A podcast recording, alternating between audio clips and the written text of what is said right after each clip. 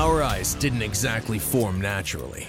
It's been forged by blood, sweat, and the Lone Star pride that runs through our veins. Our ice is Texas-born, and we're here to show everyone that Dallas Stars hockey is Texas hockey. Rugged, rough, and proud. Join the rush and be part of the excitement all season long. Individual game tickets on sale now at DallasStars.com. Welcome to the Podman Rush, the official podcast of the Dallas Stars, presented by Truly Hard Seltzer. Here's your host, Daryl Razor Ray. What's that? How brave are we? Maybe the bravest. The Dallas-Fort Worth area is absolutely paralyzed by Ice Storm 23, and yet Mike Heika. Hi, Mike. Hey, how you doing, Daryl? Not bad. And yours truly, the Razor Yeti, are providing the Stars Nation with a Podman Rush presented by Truly Hard Seltzer. Hashtag Warriors.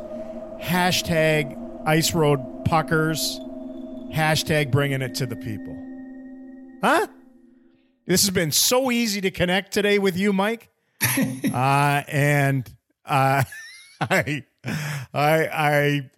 I feel like we maybe should have stayed in our ice huts and not bothered, but then I think of the people, and they need this. Oh, you are a tool for the people. You are the tool. Look, I speaking of tools, I've seen videos on the various social media platforms of people skating on the streets of the Metroplex. It reminds me of my youth. Big difference, though. I skated on the road to get to the elementary school tennis courts, where we skated on the rink there that was, watered and frozen properly with little boards. And I did it all bloody day. And then I skated home, cried, repeated. And I did that basically for 5 months. So I do enjoy watching people throw the blades on and hit the cul-de-sac here. I worry about individuals, though, because this stuff is not a smooth, glistening surface. I mean, you can blow a knee out on this stuff, Mike. They had a video on the news last night of renowned figure skater Ashley Kane, and she looked really good, just doing pirouettes in the street. Did they have a title, a screen title to it that said Kane is able? Ha ha! Kane is able. They love that. They love that in the news world nowadays. You watch news? You're watching? I do. Really? Huh. Yeah. Local news. Yeah. Big supporter, are you? Me and Pete Delkus. All they do is really, they just try to scare you. That's the whole purpose of news nowadays, is just to frighten people, so that you'll continue to watch. Yeah, get the ratings up. Yeah. Not me, man. I just stick my finger out, wet it. It's cold. Wet it, stick my finger out, and it's getting wetter, raining. That's how I do it. Old school. Hey, it's the All-Star break. That's where we're at right now. And I'll be honest with you, I thought the All-Star game was going to be last weekend, not this coming weekend. I honestly did. That's how much I really care. I love that All-Star, All-Pro, All-Whatever games are finally just a pit of who gives a crap carnival dung, right? Like, they finally reached that point with all these games where it's just like... I'll give them some points for creativity, because I do think there is a small segment of the younger fan base that enjoys this stuff. So they work to get to that. I do. Yeah, I think that the kids love this. It's like home run derby. I mean, the stuff they're going to do in the NFL, I think kids would love that. Yeah, but even home run derby has lost the panache of it, and it's like everything, like the dunk contest, the home run derby. When they first concocted it, everybody that you wanted to go in it went in it. So it was a true best of in that competition. Like the 3-point shot back in the day had Larry Bird in it. Nowadays, you'd have Jack Frank in it, and you'd be like, who's Jack Frank? Well, he throws up a few of these, I guess. He's pretty good in practice. Like the NHL, they go to 3-on-3. They just gave up on the actual game. Kudos to them for that, right? But yes. now we're even talking in the regular season about getting rid of 3-on-3 because it's become dull. Like it's the path that all these things follow. Yeah. So there are going to be players playing for divisions they don't belong in. Every team is not going to be repped, apparently. And Florida, I think, is a fantastic location for it, but it's also a sunny place for shady people. So that's my take on the NHL All-Star. You can't even call it an All-Star game. One of the best lines you've ever issued there, Daryl. We did away with that because it's not a game. It's like a little mini tournament. And it's really All-Star weekend of events. Yes. They should just make it All-Star jersey signing. That's really all it is.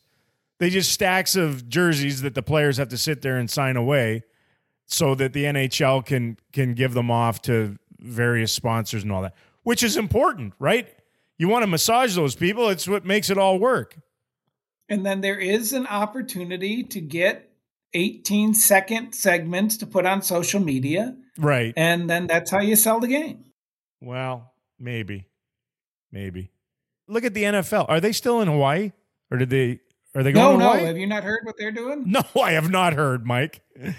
Skills competition, I think, on Thursday. Where, though? Where? Vegas? I think it's Vegas. No, okay. I didn't know the location. If it's Vegas, I think they're moving to Vegas. Okay, that makes some sense. But they're going to play flag football. They're going to play flag football, Mike. Through a circle and Mike, they're going to play flag football, and they're going to play flag football on Sunday. And the Mannings are going to coach against each other. Yeah, it's just we're going to maul the puppy that is the Manning brothers. Yes, to a point where the puppy ain't going to be breathing anymore. And I love them. I think it's awesome on Monday nights and that. But this just smacks of a complete give up to the point that they are playing flag football. And I guess you could use some, or there would be some similarity to 3-on-3. But look, when a game is tied in the NFL, they don't just put on the flags and decide the game in overtime in flag football. We at least play 3-on-3, which we'll get to in a little bit. The backups are being quote unquote named to teams for the Pro Bowl. I mean, Josh Allen is not going to play because he's quote unquote injured, but he's going to play in the Pebble Beach Pro-Am. He's going to play golf at Pebble Beach, but he's too injured to play in the Pro Bowl. Like, you can't tell me that this stuff hasn't the shark. Yes. The NBA, I have no idea with the NBA. Their regular season games seem very all-star game-ish to me. Yes. I watched the start last night. I watched the start of the Lakers at MSG, and it looked like a really bad YMCA pickup game for the first 11 minutes.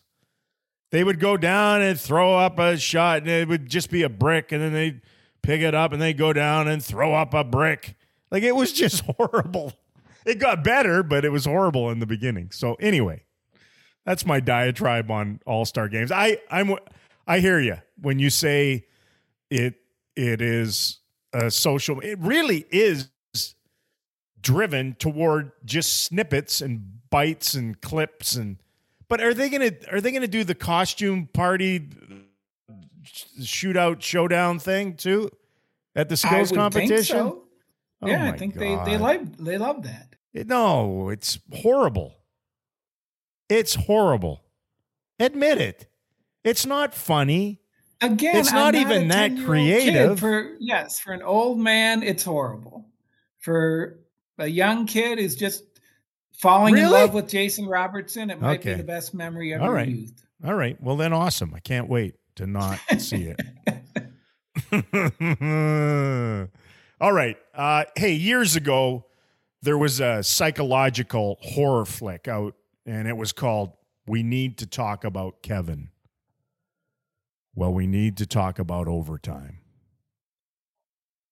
This Stars group is not excelling in the 3-on-3 overtime that will be showcased at All-Star Weekend in South Florida. It's really the only area that they aren't just good in, but elite in this season, right? Yeah, like every single... top 10 in almost every category. Yes! And it's not like they're just getting bad breaks in overtime. Like, they're not good at it. Like, no. They've been outshot by a 2-1 margin, like 30-15 in the overtime games they've played. So you can't sit there and just say, you know what, they're running into unbelievable goaltending and they just can't get the breaks. And this, no, they're getting beat, throttled in overtime. So I think the key word you said was psychological. Well, yeah, there's no question. It's in their heads a little bit now, maybe more than a little bit. Like the best overtime teams this season, just in the 3-on-3, forget about shootouts. Winnipeg's 7-1, but it feels like they've been 7-1 for like 3 months, right? Yeah. Like I don't think they've gone to overtime for a while, but they've won 7. Bones team up there got on a little bit of a mini heater, and it continued on. Tampa Bay is 5-0, which would not shock anybody when you throw out. No, they got skill. Yeah, who they throw out from the goal on out. The Avalanche, who are 15th overall in standings, are 5-1 in 3-on-3, and they haven't had a lot of their guys, but they've had Mikko Rantanen and Makar for most of them, I guess. So that might be enough. New Jersey's 7-3. They're a good team overall too. Yep, they got all that skill. They got Jack Hughes just on a 82 game heater, as he calls it. Buffalo and Anaheim are 6-3, and Seattle and Vegas are 5-3. Those are the best teams in 3-on-3 overtime. It's kind of all over the map-ish, though, right? Yeah, and how people are doing it also. I think there are some teams with young speed, and then I haven't watched Winnipeg, but just watching Rick last season, he really did like to put a good defensive group out early and then survive that first 40 seconds and then get the better matchup on the shift change. I mean, I do think that was part of his strategy in running Radek and Essa or whoever else he had out there is that, hey, if we don't get scored on and then we get our best players out there against your second best group, then we have an opportunity to win this. Yeah. Yeah. And there are some teams that will put out their best face-off guy just to win that draw and then change. Yes. And have possession. It doesn't mean you're necessarily going to score the first time you get the puck, but I look at all these teams and I'm like, well, the Stars have a lot of what these teams have too. They have a lot of the same things, but it's kill or be killed in 3-on-3 overtime to me. Do you think that Miro is taking too much of the pressure? I mean, because Pete has talked about patience, and Miro doesn't look patient out there. He looks like, I want to win this. It's my job to win this overtime. Yeah, I don't know. I had a conversation with Heiskanen about overtime, and he was, again, just firing off one laser beam opinion after another. No, he was very pragmatic and like, you get on a bit of a bad way and it, it's streaky and he's right. But there was no real insight into, I just want to hit the gas. There's the one thing about Klinger, like you knew with Klinger, it was, full throttle. Yes. I want to go win this thing. And sometimes it blew up in their face because there was no patience with that. But I'm telling you that group, when they trotted out Sagan, Ben, and Klinger. Man, it was church a lot, huh? Yeah. Like it just was. It was a superb trio. But they should be able to concoct the same thing. They should be able to put together a trio of or two trios of guys that can get it done. But there has to be that belief. And yeah, they've worked themselves into a rut. They've been outplayed, yes, by a sizable margin, yes, which means that you do need saves to survive too. And Jake, it's weird watching, and it hasn't just been Ottinger. Both goalies have been in for some of this. Remember his rookie year, it just would never turn for him in overtime until late. I think he started to get it. And to your point, Mike, you might be absolutely right that they just put too much pressure on themselves, and with that, they're just paralyzing themselves in overtime. Yeah. Whether it's a goaltender, a defenseman, a forward, whatever it is, and it's easy to just say, well, why don't they just go for it? Just be aggressive. And I think there's some of these teams on this list. That's what they do. Like a team like Anaheim. Do you think they care? They just go for it. That's a tough opponent to play against. Buffalo's probably the same way. I think New Jersey plays that way all the time. Jersey has a lot of speed. So, the one thing I've thought of is, and it seems weird with this group, like they've outscored teams in opening periods. They haven't blown a lot of teams out, but they've outscored them. They're plus in the goal differential. Third periods, they've outscored the opposition by a lot, and they've needed to in some games just because they've been behind. They've had to play catch-up, but they play great in third periods. Second periods, they don't. Some of their worst periods of the season have come in that middle frame with the benches on the other side, and you get into three-quarter ice game and all that, right? But it's a more skating game in second period. And obviously when you get into overtime and you're using the full sheet of the ice and there's only six players on the ice, it's a skating game in overtime. And those are the two periods where they have not dominated. And, you know, they've kind of treaded water for the most part in second periods, but when you witness it, some of their worst segments have been in second periods, and then overtime. They get trapped in their own end. Overtime's just been a disaster. It just has been. So, seems like something you should practice. And therein lies another of the problems that they faced with the way the schedule has gone. They don't have any time to practice. They have not. They have morning skate. Do you really want to play 3-on-3 at morning skate? Maybe you do. But they spend. I would do it. I mean, maybe we're at that point. They spend a lot of time on special teams for good reason, and they really drill down on. They run power play almost every morning skate. They go through that stuff when they do skate, and then they're just normal morning skate routine. They're going to get a ton of practice time upcoming because they don't play very many games. They're at home almost exclusively, and they're going to get a chance to. I would be shocked if they don't work on some 3-on-3 and try to figure it out and try to get some muscle memory and good habits.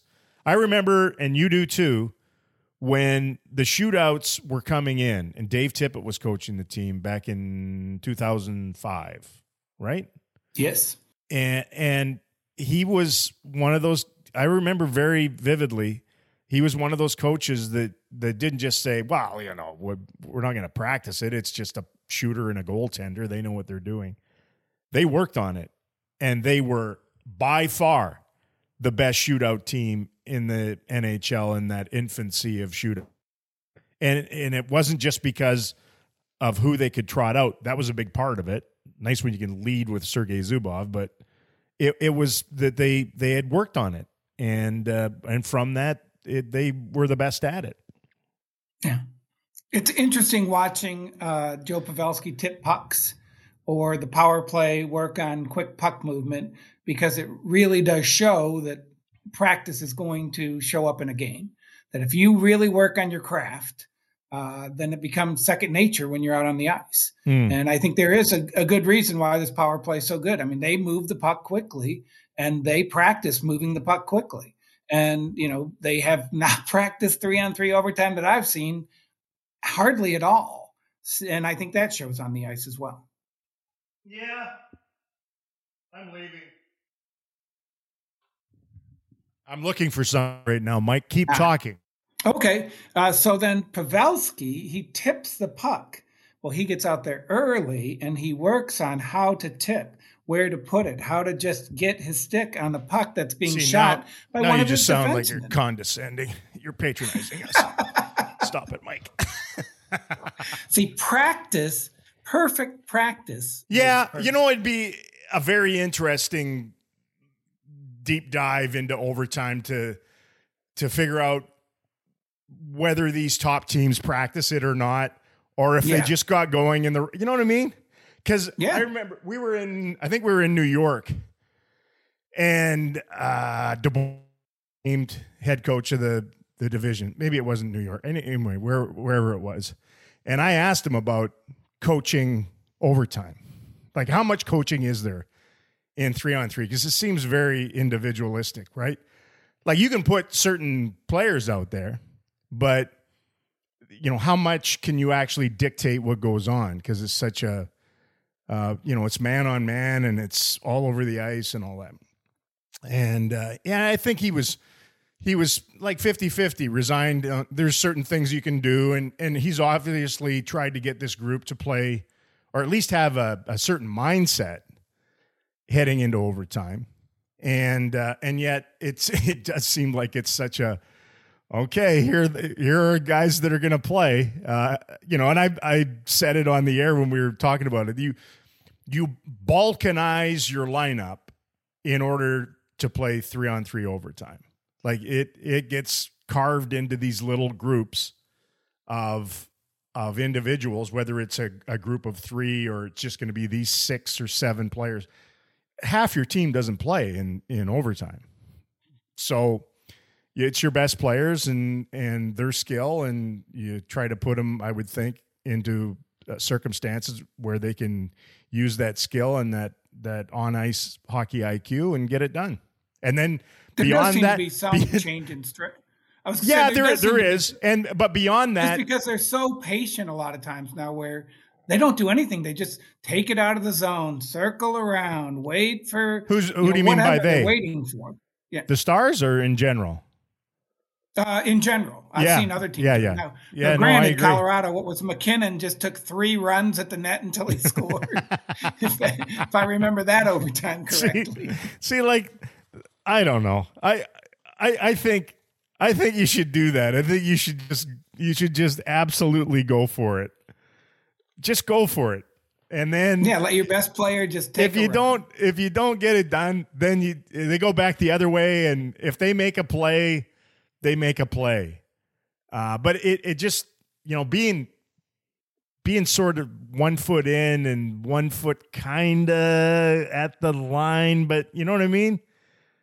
Sound like Romo now, and you just go. And, yes. And the other thing with overtime is they're going to have to, if they're going to continue on with this, they're going to have to rethink what is allowed as far as the, you know, kill the excitement of this thing and drift back and pass around and all that. Like, I honestly think that they should make a rule. Once you take the blue line, you can't go back. Like, you have to make some. You have to try to make over and back in basketball. Yeah, exactly. Like, you have to make something happen in there. You can't bring it back out. If you do, then they're going to blow the whistle. And I don't think anybody, even if they said we're going to blow the whistle and have a face off, I don't think anybody wants to take the chance that you're win that face-off, and now you had possession, and now they have possession. You know, you can't change. Just say, well, you can't change your personnel on the ice, because a lot of times when teams bring it back out, they're exhausted, and they're trying to get fresher players on the ice against the other side. So if you just said, okay, if you take the line and then you bring it back out again, we're going to blow the whistle. Just like on an icing, you're not allowed to change. You might have exhausted guys out there, and then we'll go and start it from that again. That would be one of my ideas anyway, to keep from them repeatedly doing that, which I think is awful. It looks terrible. Yes. I don't like them. This league needs a commissioner of aesthetics, don't you think? Oh my God. Do they ever? The commissioner, though, 30-year anniversary. It's shocking. 30-year anniversary they just had, or he just had. Is it today or yesterday? Good for him. Like it is good for him. Yeah. There's no easy segue into this. I was trying to find some notes I had on this next little bit. I was going to talk about shutouts because I'm allowed to talk about shutouts when there's no shutout in play. And I can't find my note. Isn't that terrible? I blame it on the ice storm, Mike. I blame it on the ice storm. Well, I couldn't find my microphone cord, so. Yeah, I blame that on Brendan. Okay, yeah. Blame myself. Before everyone clicks off, let's move forward to Bobby Hall, or as he's known around here, Brett Hall's dad. The Golden Jet passed away this week, and I had a few interactions with him when his boy was chasing the number. It was 610, right?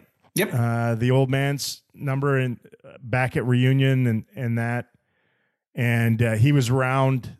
It was an odd relationship and weird times and all that, but what a significant number to have a father and son both eclipsing the 610 goal mark in the league. Just incredible. Yes. What I remember. Bobby had 300 more in the WHA, I think. Well, yeah. Yeah. That's where he truly was the Golden Jet, playing for the Winnipeg Jets with those Swedes. I remember the Bobby Hall blade, which was a plastic hockey blade for road hockey that you would slip over top of a wooden shaft. But more importantly, it was one that you could easily curve. And me and my buddies would heat it up over the kitchen stove and then ram it under a door to bend it like some kind of deformed banana and then head out on the street. And man, you could hammer tennis balls with that thing. No control whatsoever. Zero. No. And his actual stick was curved like a banana. One of the very first, if not the first, to do so. What was it? Like him, Stan Mikita. Did Boom Boom Jeffrion do that too with Montreal? I just heard of Mikita and Hall in Chicago, but I wonder. I think Boom Boom did too, but I'm sure it was after. I'm sure it was after the fact. And that curved blade made A, the puck go faster, B, rise quicker, and at times be just absolutely uncontrollable. And with that, you got to remember the time, like goalies were just then adopting masks and many were barefaced still. Yes. And Hall's shot terrified them. Like fear for your life terrified. Yes. Not that you'd get a bruise or something. Like he would smoke that thing. And I think there was times when he'd get shallow and just waste one. That was a time when guys wasted one up high on goaltenders, and you could see goaltenders pulling up for the fear of getting nailed in the melon with a shot that he could rifle it at close to, if not 100 miles an hour. He had the big Popeye arms on him and hammer away. So that was kind of mine. I'm trying to think of when that fear factor left the position of goaltender.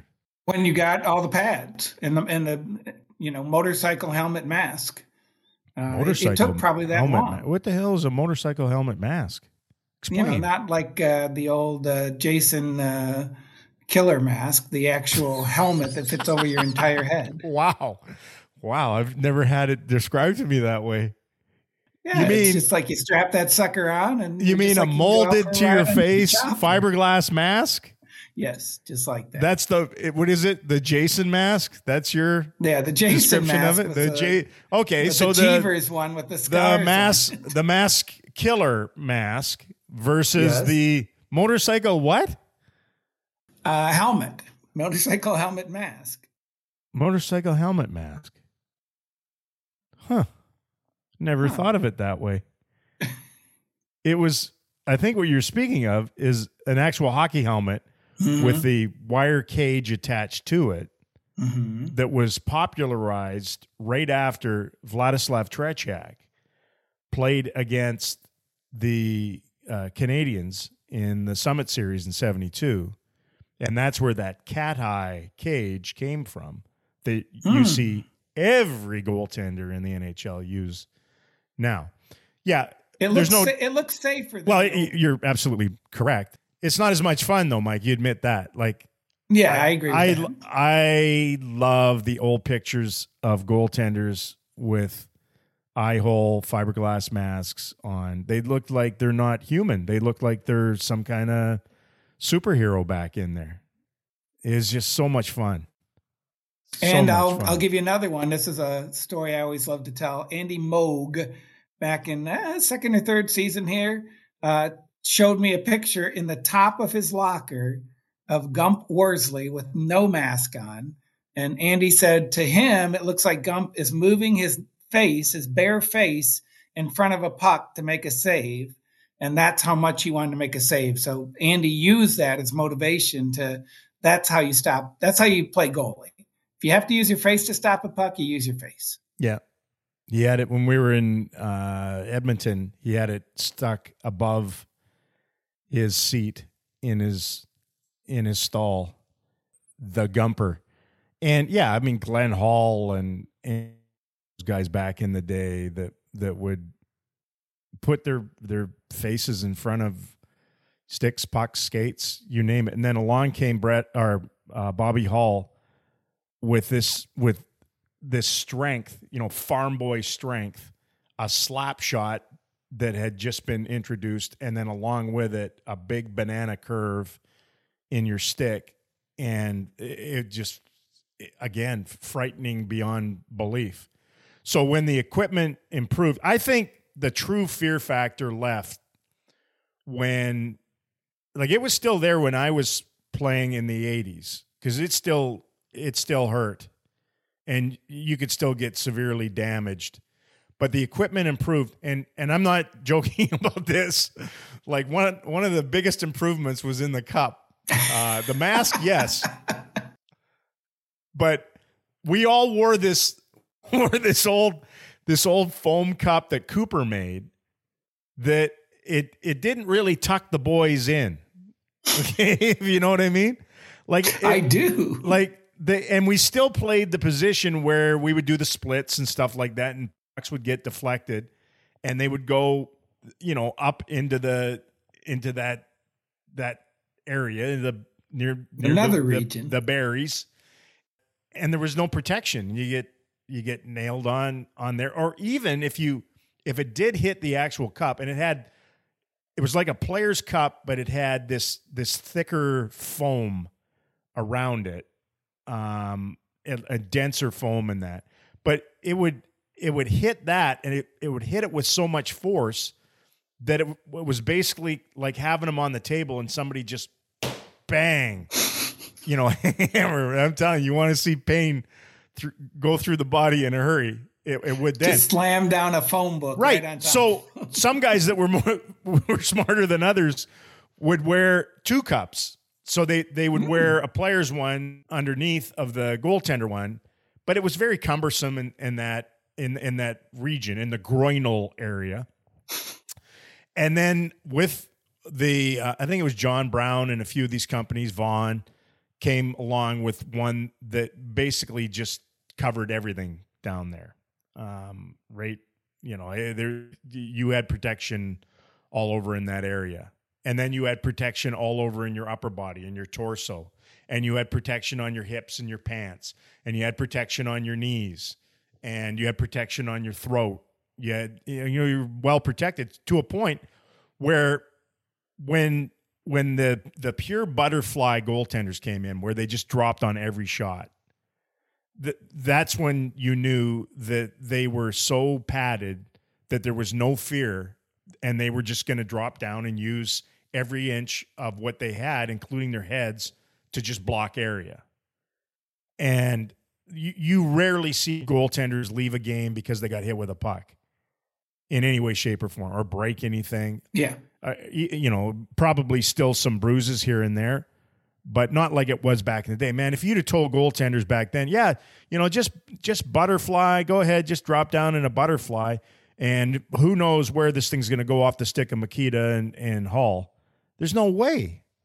They wouldn't have done it. So today's goaltenders are so much more athletic, they're bigger, they're better coached, and they have zero fear of the puck. Yeah. Zero. That wasn't the case back in Bobby's day. I agree. It is good. It's a good thing. Although I would like them to have just a tinge of, I think their only fear now is embarrassment. How's that? Okay. Give up 10, something like that. What do you think about the whole shutout thing? When Ottinger lost his shutout with less than a second remaining in regulation at MSG, I got the usual blame on Twitter for it because I think I'd used the word shutout. You have in the past. For the 9 millionth time. What broadcasters say has zero influence. And I always cite the great Vin Scully. Vin Scully said no-hitter 9 times during a guy trying to secure a no-hitter. Vin Scully. And Vin always said the same thing, that I have no impact on whether this guy continues through with a no-hitter or not. Zero. So I'm not going to dance around it. And sometimes I get caught in the verbal gymnastics of talking around one as it's being combobulated, I guess. And I'm embarrassed by the fact I do that. You know, I'll say clean sheet and bagel and donut and, you know, all this stuff. It's anything other than shutout, goose egg. It's ridiculous, is it not? Well, Daryl, I'm sitting in my chair and I'm not going to go to the bathroom until Jake gets a shutout. So I think I'm trying to help Jake. It seems like you should try to help him too. I should try to help. And in fairness to me, in that game at MSG, I think I referred, I didn't refer to his shutout at the time. We might have to get some kind of a ruling on, I believe I was referring to no team wants to be shut out at home. Now that should be passable. Should it not? Yeah. It's even not, in the super in fan, fact, that's not even the big eared elephant ear. I can't believe he said that thing. Huh? It's not even the word shutout. It's shut out. 2 different words. Completely different. There you go. A ruling has been made. Thank God you're on this podcast. Well, speaking of using your words to put the heat on or mess up or whatever it is, you put the heat on depth scoring, didn't you? I did do that. And the result was? It came through. See the power you have of the used to be pen, now keyboard or whatever? So Brendan and I were waiting for Jason Robertson so we could do a video. And Radek was in the locker room. And I got in one of those roles where I'm a little bit of a smart aleck. And I started calling him old. And then Nils Lundqvist said, yes, you are old. And he was getting all flustered. And then he went out and scored 3 goals in the next 2 games. I said, see, I put the heat on you and it paid off. Again, I don't know that the words that are in the internet or on a newspaper have a whole lot of performance on the ice. That's the Tagger bomb that hits hard. No, was that it's just, or did you say Tiger? Tagger bomb. Tigger. You Canadians. Hey, the commish said nobody tanks. And he cited the weighted lottery. And I agree. Nobody that is in the fight tanks. Management, through both action and inaction, they tank. I think it should be referred to that's fair. As the more eloquent self-sabotage. I think they self-sabotage their own workings in order to rebuild with a prime draft pick or draft picks. Would you agree with that? Particularly this season, yeah. Yes. But there's now some of them they have some, the natural problems that they have. I mean, what's Arizona, 20 million under the cap and playing in a 5,000 seat arena? I mean, the guess is they're going to be in the mix on this one. Yeah, but 20 million under the cap is not the coaches doing or the. No, I'm saying some organizations are already in the. So it would make sense that whatever management would try and do at the trade deadline, or whatever, to leave a guy in junior hockey this year, if that's going to help them get Connor Bedard. So I think every organization does it. I will say that players and coaches, the ones that I've run into, even in bad years in Dallas, they want no part of that. They want to win every game. Management, through both action and inaction, tank. So I got thinking, what if the Stars self-sabotaged when they fell into bankruptcy? So I'm talking, what would that, 09, 10, 11 drafts? Would that be them? So if you look back at that, this is pretty fascinating, isn't it? Mm-hmm. 2009, they took Scott Glennie at 8. They picked 8. They picked top 10. But as we've learned through all the years, man, if you're not picking in the top 3, if you ain't first, you're last. I think Ricky Bobby said that. I think he did. So 2009, they take Scott Glennie at 8. Let's say they could have chosen first or second. Well, Tavares and Hedman went 1-2. Okay. Yep. Okay. 2010. Jack Campbell, goaltender, at number 11. Who went first and second? Taylor Hall and Tyler Sagan. Do you go to 2011? Move down a little bit.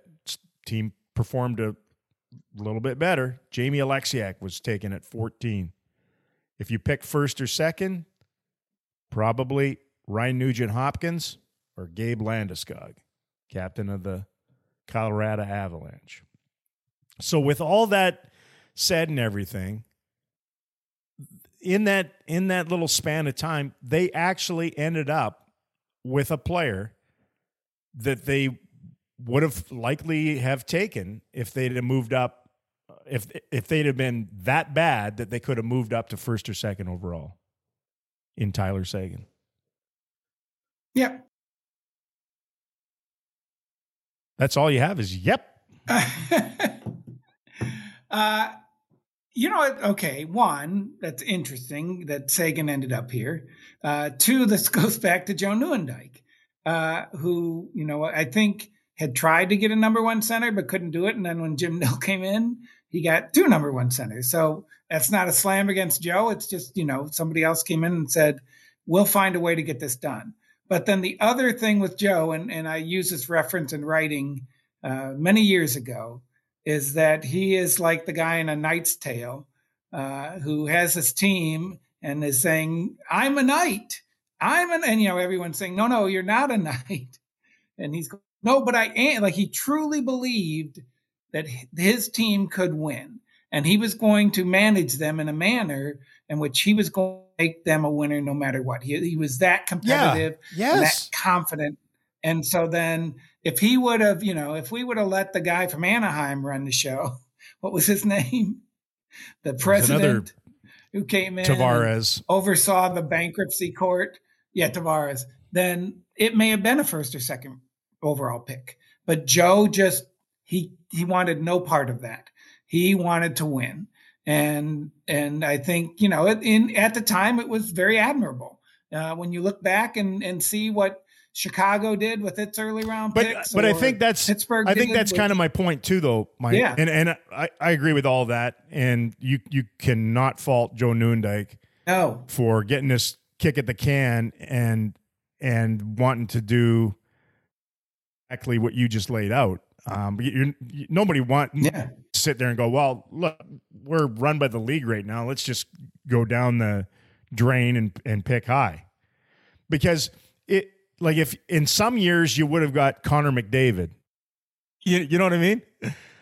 Or this year, Connor Bedard, yeah. or you know, Connor for real, maybe one year. That's a hot movie reference right there. But during those 3 years, those were the six players that went 1-2, and you know, and they're fantastic, phenomenal upper echelon NHL players, right? And there are Stanley Cup winners throughout there. The captain of the Leafs, the captain of the Colorado Avalanche right now. Like you got a lot of talent within there. But that's why I think when you get into these seasons like this year or in some of the previous ones where there is a generation type player, man, you better do everything in your power because it can change your franchise for a decade or 15 years. Yeah. Some of the Stanley Cup champs and think, what would Chicago be without Kane and Taves? What would Pittsburgh be without Malkin and Crosby? I mean, those Washington without Ovechkin. That's what I mean. Yeah. So it changes your franchise for a decade. Yeah. And that's why you're seeing these teams want to win but lose at all together at the bottom of the overall standings in opportunity, get the best opportunity they have in a weighted lottery system to pick this kid who is playing in Calgary tonight against the Calgary Hitmen. Regina, Connor Bedard plays for the Regina Pats. It's going to go first overall. They have sold out. They have sold out the Saddle Dome for this junior game tonight. Like they'll have 20,000 people in there, which is just LeBron was playing a high school game back in the day. At unheard of. He's one of those seat arena. He could have sold. He's one of those. Yep. And so are you, Mike. You're one of those. That's it. That's all I can muster on a snow day like this today. Cooped up inside, enjoying the break. Hope the guys are getting all the sun, all the vitamin D that they can absorb to go into the post all-star break breach and go berserk, finish as high as they can, win the division, and then march in the spring to a Stanley Cup final and hopefully a Stanley Cup victory. That's what I have on my docket for the rest of the year. Of course, I should have gone to a beach somewhere. I'm myself for staying here during the break instead of flying somewhere sunny because I am an absolute moron, thinking again that I'd be able to golf and get around and go for dinners, you know, just kind of frolic in the Metroplex. But nope, misery. I'll tell you what, never again, Mike. You always learn from your mistakes. I don't. I do this every year. Every year I think it's going to be sunnier. Every year I think February is going to my month, the love month, I think is going to be better, and it isn't. Right, it's not. I'll leave you with one thing. So Lindy's in the building the other night, and I'm looking up at the banners, and I'm noticing one division championship in 16 seasons. This used to be like They'd win it 5, 6, 7 times in a row. Maybe that's coming. They have Lindy has the one division championship for the Dallas Stars in the past 16 seasons. So it would be really nice to get another one. I guess that's my. Well, point. That and then you wanted to fight Rob Ray in the media room over the '99 Cup. Well, my money would have been on Rob Ray. Everybody's money would have been. I had Sevi back in the end. Well, even Sevi was saying his money was going to be on Rob Ray, I think. He said he was scared. Well, look, next time, I'll promise I'll be sipping Truly Hard Seltzers.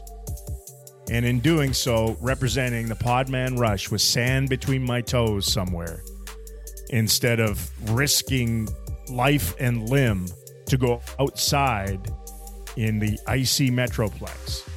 You know what I mean? I do.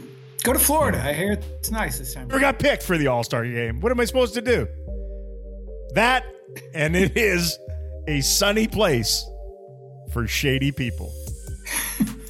Until then, a PSA for all of you.